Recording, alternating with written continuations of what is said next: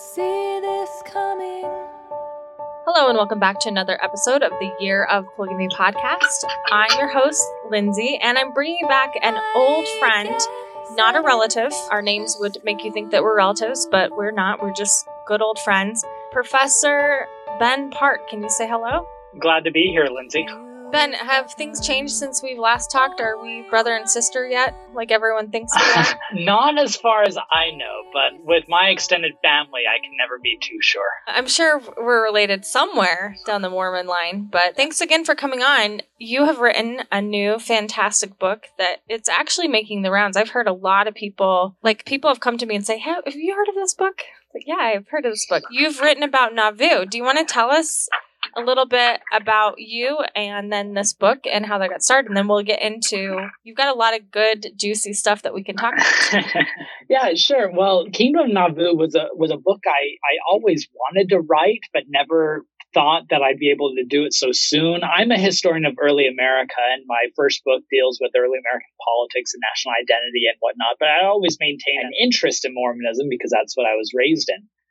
But it wasn't until the LDS Church released in 2016 the Council of 50 records, these documents that had long been sequestered and had legendary status in the LDS tradition of being scandalous and salacious and treasonous. And they were finally released in 2016, much to everyone's excitement. And when I read those documents, I was just struck by what a potent archival artifact they were and that they told a much larger story. And so I decided now was my chance to bring my expertise of early American religion politics and talk about the Mormon story. And so I wrote about Kingdom of Nauvoo, which in some ways is kind of the, the cultural or the historical lead up and cultural context for the Council of 50, as well as a general overview of the political and domestic reforms that were initiated during the Nauvoo era of the church.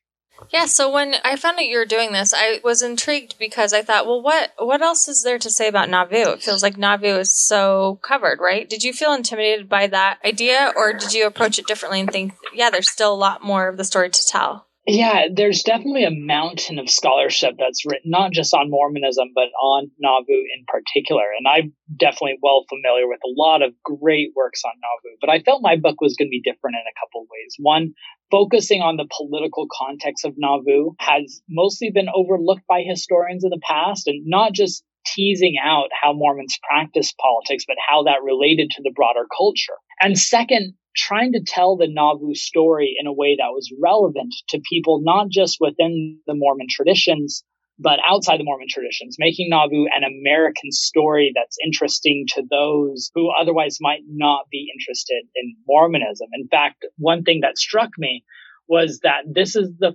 mine was the first book written on Nauvoo for a general audience in 50 years. So I thought that that was a, a hole that needed to fill, and, and I hope my book uh, made at least some way toward that effort. One of the things that I appreciate about it, and I think will leave an impact, and I actually think is absolutely accurate, is like you said, the impact on the American frontier that Mormons had. I think that growing up in Utah for myself, we learn Utah history, so it is very Mormon centric. But I'm surprised to know that the rest of the country doesn't get a history like that, right? They don't they don't get the importance of, of the Mormon impact on the United States. But I actually think that it's pretty it's a pretty big impact. I would have thought Brigham Young, right? He is the one that changes the American West, but you start in Nauvoo, and I just think that that's so interesting. So, before we get into the polygamy stuff, why don't you talk about some of the broader impacts? I don't want to spoil it too much because I want people to buy the book. But why why yeah. does Nauvoo affect the American West? Yeah, it's a good question. Uh, first and foremost, the concept of democracy is at the center of the story. That we live in 2020 in a time where democracy is taken for granted that no matter how divided our political culture is, we generally take for, for granted that we share democracy as the best political principle. But back in 1840s, democracy was still an experiment. It was only just a few generations old. And so when the Mormons came to believe that the democratic system had failed them, and therefore they initiate their own types of reforms. And then when those who were threatened by Mormonism, like those who lived in Warsaw and other neighboring communities, also decided that the democratic system was not strong enough to deal with the Mormon threat, so they had to take care of it themselves. That was, I argued, an example of how fragile democracy is and how fragile the political system was in early America. So that to chip away at this exceptionalist narrative we have of American political triumph, I think we forget these stories like Nauvoo that remind us that democracy was a hard earned concept and had uh, many dark episodes as, men, as well as its victories. Yeah, that's such an eloquent way of putting it. I, th- I think one of one of the things that was interesting for me reading your book is you connect Americanism. You call it the Great American Experiment. You talk a lot about manifest destiny and how this impacts Mormon psyche, but I think it still impacts Mormon thinking and philosophy today. So, can you talk about the role of the Mormon mindset and how not only that affected America and the colonization of America, but just Mormonism in general, since my audience is a Mormon audience as well. Right. Well, I mean, since your audience is probably well familiar with Pioneer Day celebrations and Fourth of July celebrations, they probably assume that Mormon devotion and American patriotism are tethered together, that the Mormon mind means to be a patriot, which of course is a very American centric view that most Mormons living in America has. But what the Nauvoo story tells us is that the story of Mormonism's attachment to patriotic ideals and national institutions and just the American nation in general have always been much more complicated and contested. And in the Nauvoo instance, they came to believe that the American system had failed and that democracy was a lost cause. And the only way to uh, find redemption is outside existing structures. And so when they marched out of Nauvoo in 1846, they were leaving America as a corrupt enterprise. Um, and it was time for them to establish something new. So I think this shows that the, the Mormon conception of politics and patriotism as it's, it's a much more dynamic and contested notion than we typically assume. So I want to talk about how that thinking filters into the idea of polygamy because when I was reading, I think I had read an article. Was it the Wall Street Journal? Did they do an? an yeah. So they they said that you were too careful about talking about polygamy. do you remember that? Um, I do. I, I of, of all the critiques, the one I'm most uh, comfortable with is being too careful a historian.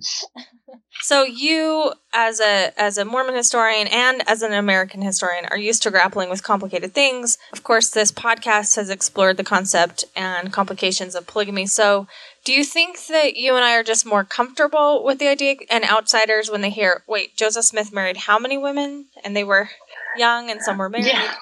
Yeah, I think there's a shock value with much of the Mormon polygamous story that it can jolt a lot of readers unfamiliar with it. And I think, and to a, to a reasonable degree, I mean, this is not a invalid critique that anyone dealing with Joseph Smith and polygamy is walking into a minefield. And for some readers, doing anything short of calling him a sexual predator is just not going to cut it. Um, and I, I can, I can see that view and I can sympathize with that view. As a historian, I try to contextualize what went on I'm not naive enough to think that I can write something without bias, without the baggage that comes with my own background. But I also think my job as a historian is to reproduce ideas that led to the practice, how the practice was operated, how uh, people, including women, received it. And then if people want to connect the dots beyond that, uh, I, I think that's fair game. Okay, so well, let's get into it. So we know that about 200 men, 700 women are practicing secret polygamy in Nauvoo. Are those your numbers? Those were the numbers that came from George Smith's Nauvoo polygamy okay. book. So we have a system of 200 men, 700 women. And, and I want to point this out. I actually am glad that you highlight and talk about this because I've been dealing with on this podcast that there is a huge and growing strain of people who believe that Joseph Smith didn't practice polygamy. To be able to contend with that, you have to contend with why Joseph didn't, but 200 men around him, 200 of his closest right. associates, and all of his friends were. Can we talk about that? Because th- those numbers are pretty big. I want to talk about that, and then I want to talk about women's authority. But how do yeah. you hide t- the secret of 200 dudes practicing polygamy? Yeah, I think to a degree that number can be a bit misleading for the whole picture just because a vast majority of the, those numbers took place in the last few months in Nauvoo, right? When the Nauvoo temple is finished and they're preparing to leave west. And that's when polygamy becomes an open secret in Nauvoo. And so to answer the question, how do you hide that many numbers? You don't. And it started becoming well known in the last few months in Nauvoo as a result. But before Joseph Smith's death, there were a couple dozen men and a few dozen women involved in the practice. It wasn't a tiny. And I think what you get when you look at the documents. And I will agree with you that being flummoxed with this growing idea that Joseph Smith did not practice polygamy. I get emails every few days from people who read my book or encounter my work and say that I'm, jumping on the fashionable train of just accepting the fact that Joseph Smith practiced polygamy. And it blows me away because I argue that to say that Joseph Smith did not practice polygamy um, does not just require an ignorance of the documents of the period, but a willful ignorance of the documents of the period. Because it's not just a matter of was D&C 132 a contemporary source later corrupted by Brigham Young and others. We have lots of other documents, most importantly, documents from women and voices from women. And to claim that there was not polygamy going on in Nauvoo is to kind of silence a lot of people who had firsthand accounts and not just reminiscences, but from the time itself. And so I think one of the, the reasons for it is because the textual record of Nauvoo is so complicated. Not absent, but complicated when it comes to polygamy in Nauvoo. That Joseph Smith is driven by two simultaneous yet sometimes conflicting anxieties. On the one hand, he believed that this polygamous project was central to his reform mission, what he called the Abrahamic Project. And second, he believed that if word crept out about this project, everything was going to come collapsing down. And so he keeps moving to expand the practice, even as he tries to keep it secret. And when he dies, that secret was falling apart. There are already lots of people knowing it's being written about in newspapers. We're getting firsthand accounts. We're getting people who were involved in polygamy breaking off. And so it was becoming much harder to uh, maintain, which is one of the great ironies of the practice, because I argue in the book that one of the reasons for polygamy in Joseph Smith's mind and the mind of many who practice it was it was meant to bring order and stability to a chaotic and fallen world, when in reality, the practice of polygamy only brought even more chaos.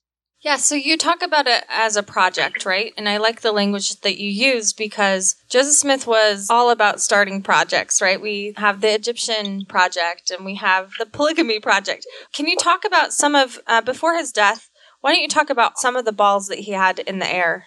Yeah, Joseph Smith had a great knack of creating new councils and new projects and new organizations to be able to match whatever the developments of his program required. For instance, in the early part of Nauvoo, when the Quorum of the Twelve returns for their mission, Joseph Smith elevates the Quorum of the Twelve and makes them a much more powerful body in the city. As he's expanding his polygamous project, he starts introducing new people into it. And by the summer and fall of 1843, things had evolved so much much that Joe Smith saw the need to create a new council, a new governing quorum, which he ended up calling the Anointed Quorum, that included both men and women and was rooted, at least in principle, on the acceptance of polygamy.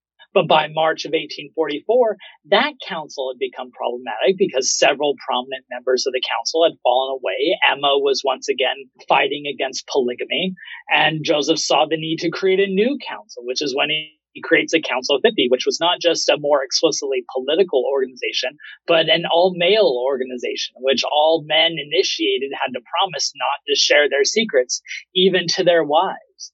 And so by the time Joe Smith dies in June of 1844, he had created all the, this cascading steps of, of authority and power in the city that some replaced others, some overlapped with others. And so as a result, when he was gone, there was legitimate questions about who should rule and what councils were more, most authoritative and how did polygamy play all of this. And so it's a classic case of someone who's a visionary and a, a creator, but not a systematic thinker, kind of creating these elements that are supposed to bring more order, but as a result, only raise more questions.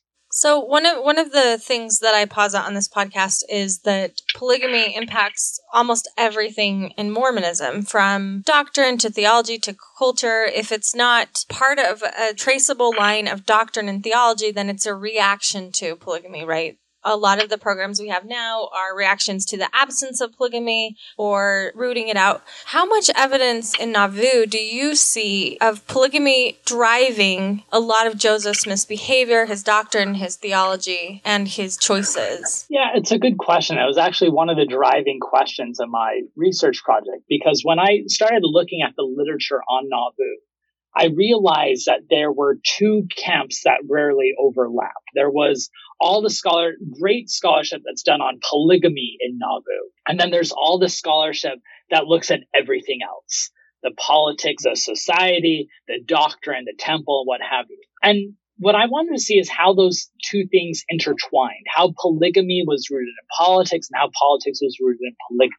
And I saw that overlap in a number of ways. Most prominently, I saw the same anxieties and ideas that were driving Joseph Smith's political activities, most notably eventually creating a theocracy, were the same ideas that were driving his polygamous proposals. Put simply, that the domestic democratic society of antebellum America had only le- led to anarchy and disorder and chaos and partisanship and marginalization and oppression. And the only way to restore some sense of order was a patriarchal order of hierarchy. And that included both political leadership as well as domestic arrangements. And so I use as an example Eliza R. Snow, who was secretly sealed to Joseph Smith in the summer of 1842. And though she does not explicitly say so in her diary, she starts musing in her diary shortly after being secretly sealed to Joseph Smith comparing the permanency of the priesthood covenant, the gospel that had been portrayed to her by Joseph Smith, to the instability and the chaos of the world around her. She likened American society to the rain, the thunderstorm that was pouring down on her home on this day of the secret sealing. And so to answer your question, Lindsay, I see, even if it's not polygamy that's directly driving these other actions, the same ideas that are driving polygamy are also the idea driving these other actions. And then, of course, they, they intersect in more concrete ways, like in 1843 and 1844, when rumors of polygamy caused Joseph Smith to take more and more drastic steps. I mean, the destruction of the Nauvoo expositor was explicitly done to keep the secret of polygamy uh, creeping out. And that's what leads to Joe Smith eventually being arrested and killed. And so I don't think you can tell the story of Nauvoo without not just including polygamy, but making polygamy front and center to that story. So, one of the things I think that your book talks about that actually got me rethinking this was the idea of women's authority and how that shifts between Joseph's leadership and Brigham's. And you actually, I think, if I'm reading this correctly, you're making the argument that Joseph Smith and polygamy, his polygamy project was an experiment with women's authority, not just in now in the temporal life, but in the eternal life. And then, you know, Brigham Young sort of switched that bit. Can you talk about that? Can you talk about how you tie the idea of women's authority? Because you said earlier, and I want to dive into this as well you saw this as Joseph Smith trying to f- find order in his life, but of course, it's such a mm-hmm. chaotic mm-hmm. thing.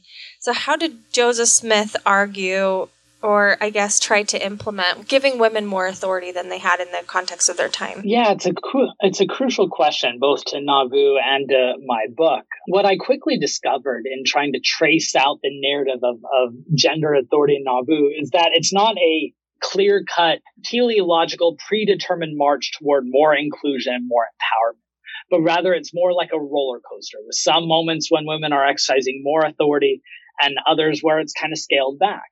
In some ways, polygamy was a chance not just for women to enter into this patriarchal salvific system, but for them to hold a position of authority within the cosmos. D&C 132 speaks about deified beings in in, uh, in both they, men and female terms. A lot of the women who enter polygamy talk about the power it provided them. And then, of course, with the example I mentioned earlier, when the Anointed Quorum was organized in the fall of 1843, women were included, and that Anointed Quorum became the most powerful body in Nauvoo for about half a year. fact that I think we sometimes overlook that the governing body in Nauvoo included both men and women.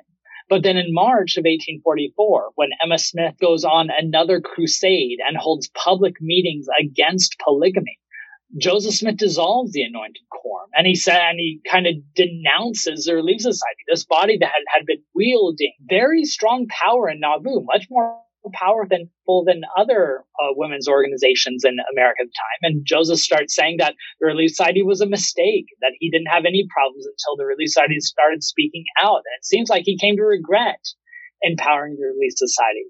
And then after he dies, Brigham Young takes it to a next level, does not allow any public meetings of women whatsoever, tells the, the wives of the leaders of the church that if I see any of you taking your men astray, I'm going to not allow you into these prayer circles and into the temple rituals. And that ends up shaping when the endowment gets introduced in the in the winter of 1845-46 and now we have a very much more explicitly patriarchal system that lacked the the gendered empowerment that Joseph Smith sometimes taught.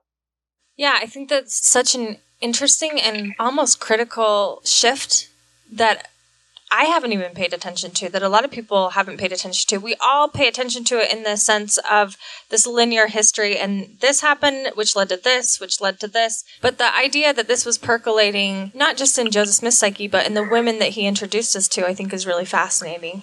How does polygamy connect to the Council of 50? Yeah, I don't think it's a coincidence that the Council of 50 was organized the very same week that Emma Smith holds her public meetings denouncing polygamy. And really quick, um, can you explain what the Council of 50 is to yes. a lay audience? Yeah, so the Council of 50, when Joseph Smith and the Mormons arrived in Nauvoo, they had hopes that they could save the democratic system. And so they went through a various number of methods, befriending politicians, block voting, reinterpreting legal precedents and what have you. But by the spring of 1844, though, they believed that the democratic system was failed beyond redemption and it was time for something else. So Joseph Smith gathers his closest friends together and organizes a new council. This council, they called a number of different names. The name that was given through a revelation was the kingdom of God and his laws, and it goes on for several more lines. But they colloquially referred to it as either the kingdom or the council of 50. And in the words of those who participated, their goal, their mission was to establish a theocracy somewhere on the American frontier where God's voice would once and for all return order to society. Now, how this council, and by the way, this council does things like draft a new constitution to replace the American constitution. They organize Joseph's presidential campaign. This is the council that ends up organizing their migration west and choosing the Salt Lake Valley uh, this becomes the most dominant organization in the church. How it relates to polygamy are two ways. First, it was created directly uh, as a result of the opposition to polygamy. When Joseph Smith no longer felt he could trust the anointed quorum, and especially when he no longer could trust his wife, Emma Smith, due to her opposing polygamy, he creates the Council of 50, which is not just all men, but once again, all the men have to promise not to share their activities even to their wives. One interesting way where the Council of 50 does not relate to polygamy is not everyone on the council are polygamists. So it seems like there is still an, a, a, concentric circle within the Council of 50 of even more authoritative bodies, those who practice polygamy. And in fact, after Joseph Smith dies, Brigham Young and the others see that the reason why they have the authority and not the Council of 50 to govern the church is because they had access to the priesthood keys, most notably uh, poly- the Polygamous Project. And so the Council of 50 soon becomes the governing uh, body in Nauvoo, led, of course, by Brigham Young and the Quorum of the Twelve. And they see it as their chance to make sure that Joseph's mission comes to fulfillment. And that includes, of course, the expansion of polygamy. And you mentioned not everyone on the council was polygamous, but there were a few non Mormons on the council too, as well, right? Yeah when Joseph Smith was in charge, he said that there should always be non Mormons on the council, that the kingdom is different than the church. And so there were three non Mormons. But after Joseph Smith died and Brigham Young took control of the council, he uh, explicitly said there's no difference between the kingdom and the church, that they're one and the same. And one of the first things he did was kick off the three Gentiles so that he could have full control. Let's talk about Brigham Young for a minute in Nauvoo. You actually paint him in a way that I appreciate, which is, and, and people don't understand this, Brigham Young developed over time into what we understand and know when he became the colonizer of Utah. What was Brigham Young like in Nauvoo? Brigham Young in Nauvoo had only recently risen to an authoritative position. He had previously been a member of the Quorum of the Twelve before Nauvoo, but he wasn't the president. He didn't become president of the Quorum of the Twelve until the Nauvoo period. And when he was part of the Quorum of the Twelve, they only had authority outside of church headquarters. So in the mission field. And he spent his first, you know, year of the Nauvoo period in England. But because of the success he and other missionaries had, and because they were bringing thousands of converts into Nauvoo. And it's important to remember that by the time the saints leave Nauvoo, about a quarter of its inhabitants were born in England. And so you have a large number of the of the stream of converts that in Joseph Smith's mind was rooted to Brigham Young's success as a leader. So when Brigham Young returns from his British mission, he gets elevated not just as president of the Quorum of the Twelve, but that the Quorum of the Twelve now has authority within the church headquarters as well. He takes a role in their financial affairs. The Quorum of the Twelve takes control over the private records. They're deeply involved in the temple uh, building. And then he's one of the first people. In fact, he's the first man other than Joseph Smith to try and take a plural wife, although his first attempt does not turn out that well. And so by the time Joseph Smith dies, Brigham Young has really catapulted pretty high up. Now, those who have been longtime members of the church probably had a little difficulty seeing that because they were used to Brigham Young and the 12 not having a central role in the church headquarters. But a large number of Nauvoo by that point had been brought in through the of the 12's missionary work. So they had no problem seeing Joseph or seeing Brigham Young as a leadership figure. And after Joseph died, Brigham Young was quick to take control. If Joseph was intimately concerned with bringing stability and order, Brigham Young shared that anxiety only on steroids. He thought that it was dissent and internal division that led to Joseph's death, and he was not going to allow that to happen to him. So his first public statements after taking control of the church made it clear that he was not going to brook any dissent. He would excommunicate those who challenged him. He would recall even apostles who seemed to be doing things that would chip away at his authority. So Brigham Young quickly learned to take one of the central elements of Joseph Smith's message that the prophet was supposed to keep control and take it in an even further degree to make sure that the church operated around his authority.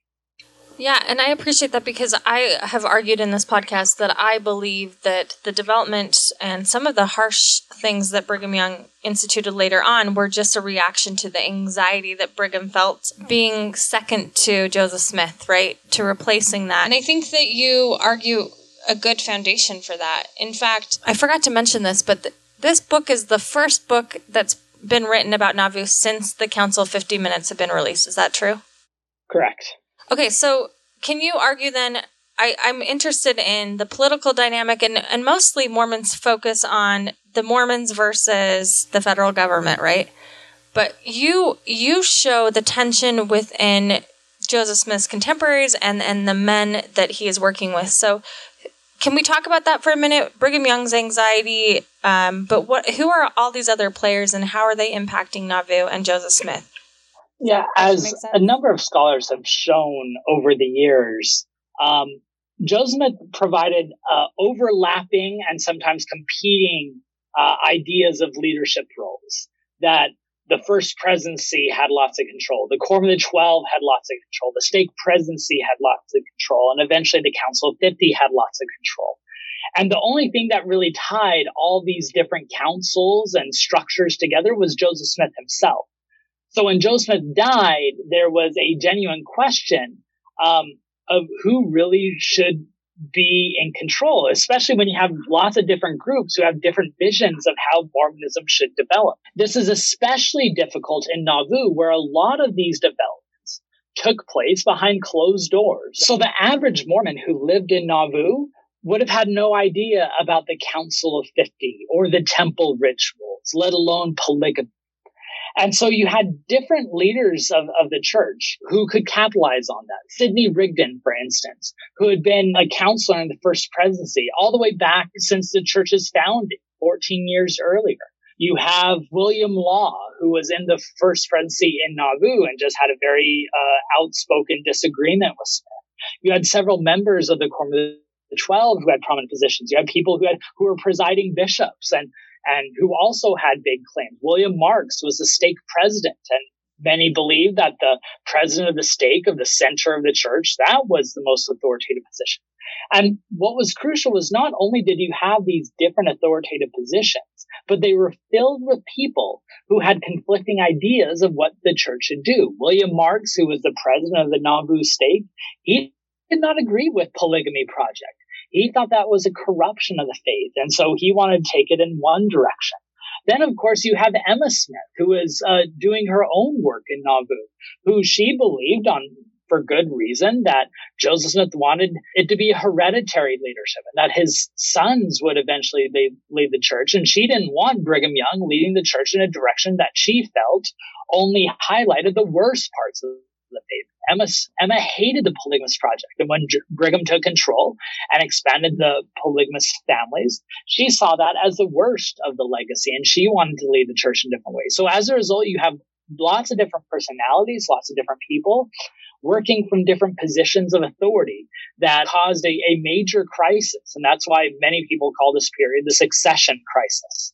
One of the things that you point out in the book, though, is as Joseph Smith, he's he's building these structures, he's building these quorums, he's building these councils. He's also building a city, and so it was a good reminder that all of this, all this conflict, all this tension, sometimes when we study it and talk about it later as Mormon historians, we're talking about the theological systems he's building. But we have to understand that Mormons, and in general, and I think we could argue this now, kingdom building is a very literal act, it's a temporal act as well as a spiritual act. So, how did Joseph Smith and these men that you're talking about, with all these conflicting ideas of what the church should do, how was that impacted by the idea that they're not just building a theological city of God, they're actually building a physical city. So they're constructing tabernacles and businesses and and things like that. How does that impact? How do those two work together yeah. in tandem?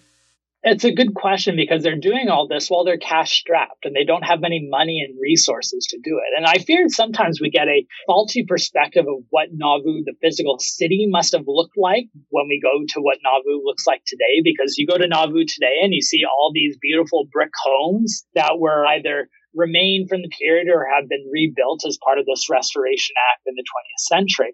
Uh, but in reality, a, a majority of saints who lived in Nauvoo lived in dirty small wooden sheds and cabins. Um, most visitors to Nauvoo commented on how dirty and temporary the, the city appeared and, and how poverty seemed to be a, a major thing. I mean, these were a lot of people who settle in Nauvoo either came from Missouri destitute or are, are migrating from the UK and other places without much provisions to their name. Joseph and others tried to create an economy. They create boot shops and brick stores and and other things. But the reality was that there wasn't much money being infused in the city. And so there was a constant struggle um, that was never fully resolved. How would you like readers to understand Nauvoo then in this context? With all this complicated stuff, if we were to look back on it and I guess change our ideas of what we think Nauvoo is, what would you say needs to shift in our thinking? I would like people to see Nauvoo for the experiment it was, that they were truly trying to attempt something radical and that their solutions were, were often stretched. Uh, they did not always come up with the best answers to the, the problems, but I think a lot of us should be able to at least sympathize with the anxieties that were driving their struggles. They were worried that in a society driven by majoritarian control, their voices were not being heard and their interests were not being prioritized. And so they were desperate to find a way to gain a voice in this broader community. Now, I don't think the answer to that problem, this problem of, uh, of minority voices being overlooked, I don't think the solution to that is to create a theocratic kingdom. I know that's the great insight that listeners come to of Polygamy to hear. But I don't think that's the solution. But I do think that that's a constant problem that I wish Latter day Saints and those of other Mormon traditions could sympathize more with today. That what is it like to be a group that feels downtrodden, oppressed, overlooked? And how do we better look out for those voices? When Joe Smith runs for president, for instance, he runs on a campaign of strengthening the federal government, of saying that the federal government needs to be both willing and strong enough to intervene in local matters when the voices of minorities are being trampled under. And I, I wish that was a perspective that more modern Mormons had. And I think that's one of the crucial lessons from Nauvoo. I think it's hard for people to accept an idea of a Joseph Smith sort of as this dreamer, this American reformer, because of some of the things that he did, right? Because of polygamy, that's such an issue. And again, I would say this is how polygamy still impacts our psyche. We can't allow Joseph Smith to be separated from that, right? Because on the one hand, he's doing all these grand experiments, but it was a complicated time for the women in his life. And you, you talk about that. You talk a lot about Emma Smith's reaction and how that played into the dynamics. What should we understand about Joseph Smith's polygamy in the context of all of this? Should we have more compassion? Should we have less compassion? Should we have a more holistic view? I, yeah, I, I'm definitely not one to say we should have more compassion to the, the Polygamous Project in general, that this was something that needs to uh, be seen in a positive light. I, I, that's not something that, that I take away from Nauvoo's story. But I do think that we can take away a couple things. One, I think we can accept the experimental nature of it, that they are not so wedded to traditional mores so much that they are not willing to try something new. I think sometimes we can become so used to what currently exists that we are unwilling to look for new solutions, even if some of our proposed new solutions uh, only lead to more problems. And second, I think one of the major lessons of polygamy in Nauvoo is that we need to look at not just the participation of women, but how women instigated change and how they drove the narrative Nauvoo. I set out, and I'll leave it to readers to decide whether I accomplished that, but I set out to write a history of Nauvoo, including of polygamy, in which women are not just present, but they are central figures who are forcing new decisions, introducing new ideas, driving sh- change, shaping the practice. And I think uh, our histories of Nauvoo, Mormonism, and, and polygamy in particular need to be much more focused on the actions that women did within those structures. Yeah, and I actually I think you did that well. I don't know anyone that would disagree with that. Again, I think that this shows up in the way that you contextualize women's authority and sort of the tension between that and the sacrifices that they were making, but the men saw themselves in a similar role, right? They saw themselves as giving sacrifices to build this kingdom of God. And Nauvoo can almost, in my opinion, tell me if this is correct, was an attempt to legitimize Mormonism, right? Because before it was chaotic, it was it was violent, it was more of a hippie commune experiment in so many ways.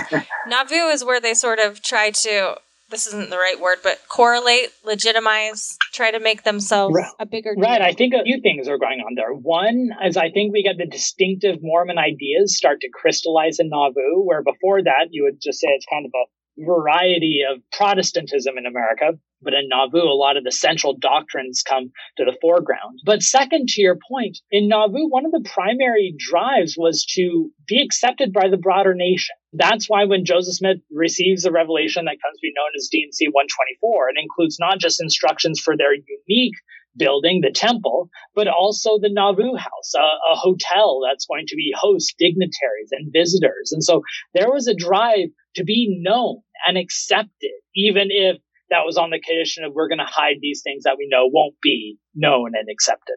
What are some of the central doctrines that you just mentioned that sort of crystallize in this period? Yeah, um, and a lot of these are connected to the temple when Joe Smith uh, uh, starts preaching new temple doctrine. Now, in the summer of 1840, Joe Smith announces we're going to have a new temple on the bluff overlooking the city. But when he first does that, he speaks of it as if it's just going to be a repeat of what they did in Kirtland. And the er- earliest architectural renderings of what the Nauvoo temple was going to look like was basically another Kirtland temple. But over the next year, Joe Smith starts preaching a number of new doctrines associated with the temple, which kind of transform it. Doctrines like the eternal nature of spirit, the eternal power of the priesthood, baptisms for the dead, and then eventually er- eternal unions and families being sealed to, or couples being sealed to one another forever and the priesthood power of having enough authority to make those unions last beyond the grave and baptisms for the dead being an example of how rituals fit into that. Now, of course, polygamy grows out of that as well. So I think that's one of the thorny issues that Mormons still have to deal with, with the history of Nauvoo, that polygamy is interwoven with these other doctrinal and theological ideas that are percolating from Joseph Smith starting in that 1840 and going all the way to his death. I also think that the development and change of Joseph Smith's relationship to some of the key characters in his life changed in Nauvoo. Can you talk about that for a minute? Who was running around with him before Nauvoo, and how does that change in this relatively short period of time? Yeah, I think the most prominent example of that is Sidney Rigdon. Uh, Sidney Rigdon before Nauvoo was probably the most prominent figure of the faith, even before Joseph Smith. He was a counselor in the First Presidency. He was a foremost spokesperson. Whenever there's a big Mormon gathering or conference, it was Rigdon giving the, the sermons, not Joseph Smith. But by the time that they arrive in Nauvoo, Sidney Rigdon starts falling out of favor with Joseph They have some personality clashes. Um, they have some problems over polygamy, including when Joseph Smith proposes a plural marriage between himself and Sidney Rigdon's daughter, Nancy. They have some theological disagreements where Sidney Rigdon is much more in tune with the more Protestant variety of Mormonism before Nauvoo. And so as Nauvoo progresses, Sidney Rigdon is more and more marginalized to the point of where when he makes a plea to lead the church after Joseph's death, there weren't many people willing to follow him. So, I mean, that was a huge rise and fall. Um, other figures that kind of are important, you have some of the early uh, bishops of the church, Edward Partridge, Newel K. Whitney. They remain prominent members of the church, but unlike Sidney Rigdon, they evolve and accept Joseph Smith's new doctrines and they accept plural wives. And in Newel K. Whitney's case, he has a daughter sealed to Joseph. So you have people who are longtime members who evolve. And then I talked about Brigham Young earlier. And so I think you have multiple different examples of how people who were in the leadership of the church before Nauvoo unable to change as Joe Smith changes in Nauvoo and others who are willing to continue along for the ride. I want to talk about that change with Emma Smith, but first, someone who I don't think is talked enough about in this period is John Taylor, because John Taylor goes on to be a huge, essential figure in Mormon polygamy and Mormonism in general but we don't often hear about him. So, can you talk about John Taylor and what he's up to in this time? Of course, he's there during the assassination of Joseph Smith, but yeah, what role does he play? He, he definitely takes a huge role in Nauvoo. I'm glad you brought him up. He not only becomes an apostle right before Nauvoo, but and then serves with the successful mission to Great Britain. But when he returns, he becomes the newspaper editor of, of both newspapers produced in Nauvoo. And so he kind of becomes the official voice of the church for a national body. And one of the things that really stand out to me about John Taylor is he is one who is not willing to soften his message, especially in like the council of 50 minutes. John Taylor is the one who has a fire under his seat and is willing to speak hellfire and brimstone. And he's the one that even comes up with metaphors for beating people up. Like when he says that if a non Mormon visits our city and we don't trust him, we should introduce him to Aunt May, or Aunt Mary. I forget the name, but it was basically a term for saying we should beat him up. Or another term that he uses, we need to give him a good old laying on of hands. Um, and so you get uh, John Taylor, who is very willing to not just accept, but promulgate the most radical implications of Mormonism's doctrine and culture, which really sets the groundwork for, I mean, when he's the president in the 1880s, he's had decades of history of saying you know, kingdom of God or nothing. So I, I, think you see that personality start to really come to the foreground during Nauvoo. Yeah, I, I love that you said that because uh, Kingdom of God or Nothing is something that shows up on some of the headstones in Short Creek. I have Mormon tattoos, and I'm considering getting that as one of my tattoos. So uh, fun. Uh, is, is is it going to be in the Deseret alphabet though? No, we were we were joking that we should get the initials Kingdom of God or Nothing and like put them on my knuckles, you know, like in prison tattoo. I just think it's so hardcore and it just encapsulates sort of John Taylor's whole persona. I know we're getting on and you have to go, but I, now I'm going to talk to you about the controversial question: the Daughters of Zion, the Whistling and Whittling Elders. Can we talk about the Danites for a minute? we just did a podcast for Sunstone Extra Legal Justice John Dinger and I a six part miniseries called Desert Dramas that you can look it up. And when I was researching for that, I found I think it I think is a Ballard. Elder Ballard is a modern leader in the LDS Church, and he was talking about the Danites and the whistling, whittling elders in a positive way. Like, look at what these young boys were protecting their community. Can you talk about their role and what we know about them in Nauvoo? Yeah, so the whittling and whistling elders came about in the spring and summer of 1845. And what made them necessary was in January of that year, the Illinois state legislature revoked the Nauvoo charter, making Nauvoo disincorporated, which meant that, among other things, they could not have a police body protecting them anymore. So they saw themselves as unprotected and just laying prone for non Mormons to come in and, and harass them. So in the Council of 50 Minutes, and this is one of the things that the Council of 50 organized in 1850, was we're going to have a group of men, not young boys, a group of men follow around anyone who visits the city who we do not know and we do not trust. And they will be whistling and whittling away with their, you know, Bowie knives to make sure that the visitors get the message. John Taylor was also pretty outspoken in the in the newspaper uh, saying that these boys are just protecting our rights. And they based it on the principle in American culture that the first right of any American is to protect their lives. And so the Whistling Brigade, it was not young boys, it was grown men, and it was meant to be the threat of violence. And eventually, rumors and words of the group became so widespread that the church had to abandon it. And I will say, uh, for those who are uh, interested in the topic, Jeffrey Mahas, who is a editor with the Joseph Papers Project, wrote a wonderful article on the brigade that was published in the Journal of Mormon History a couple years ago. Fantastic. Thank you for that. And before I leave you, then let's just ask you this. What is one thing that surprised you about this study? Like I said, when you wrote about this, I was like, I wonder what he could bring to the table. I think one of the greatest impacts of this book is how you talk about the political legacy of Mormonism and how it interacts with Mormon theology, but also the doctrine of Americanism. But what did you learn? What surprised you in writing this? Yeah, so two things. The first, really quick, just connected to what you just said. How much of the American story is embedded in Nauvoo?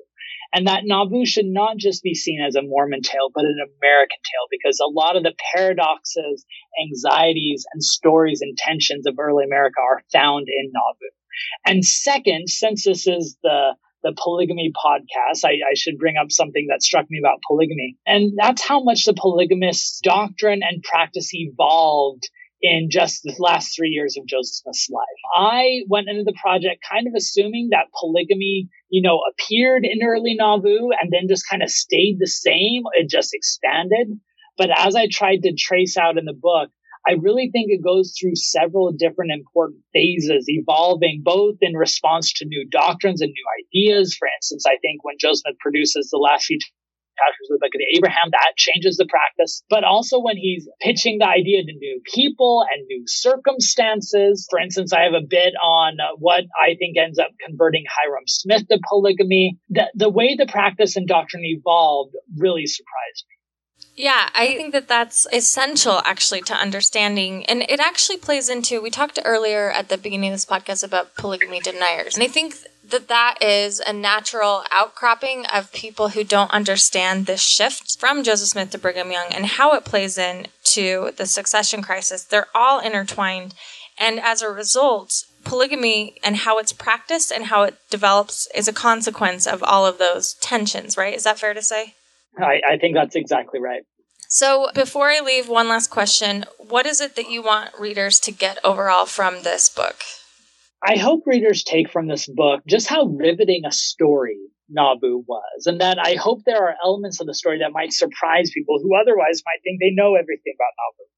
And second, I hope they can recognize not just how much the church changes in Nauvoo, but how it's changing in response to its surrounding society and culture, which I hope gives us a perspective of how Mormonism can continue to change and shift depending on the circumstances and whoever is currently moving the movement.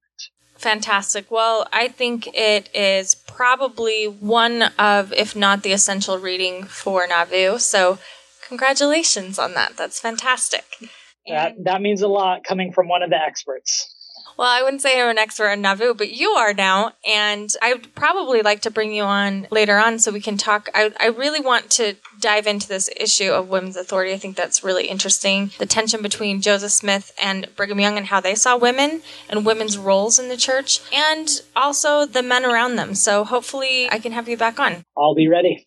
How can people find the book? How can they contact you? Do you want people to contact you or do you want people to leave you alone about it?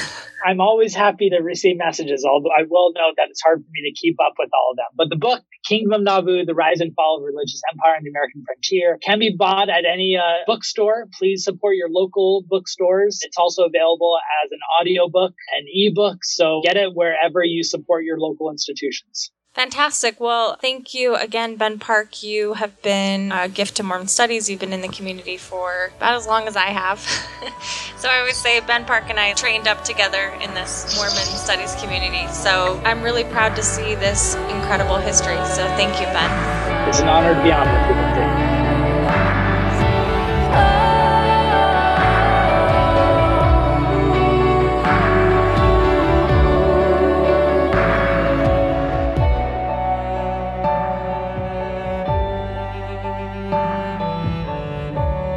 The song you just heard is called My Disguise by Mikkel Dowse. Her album is available for purchase on iTunes or Apple Music. Thanks for listening.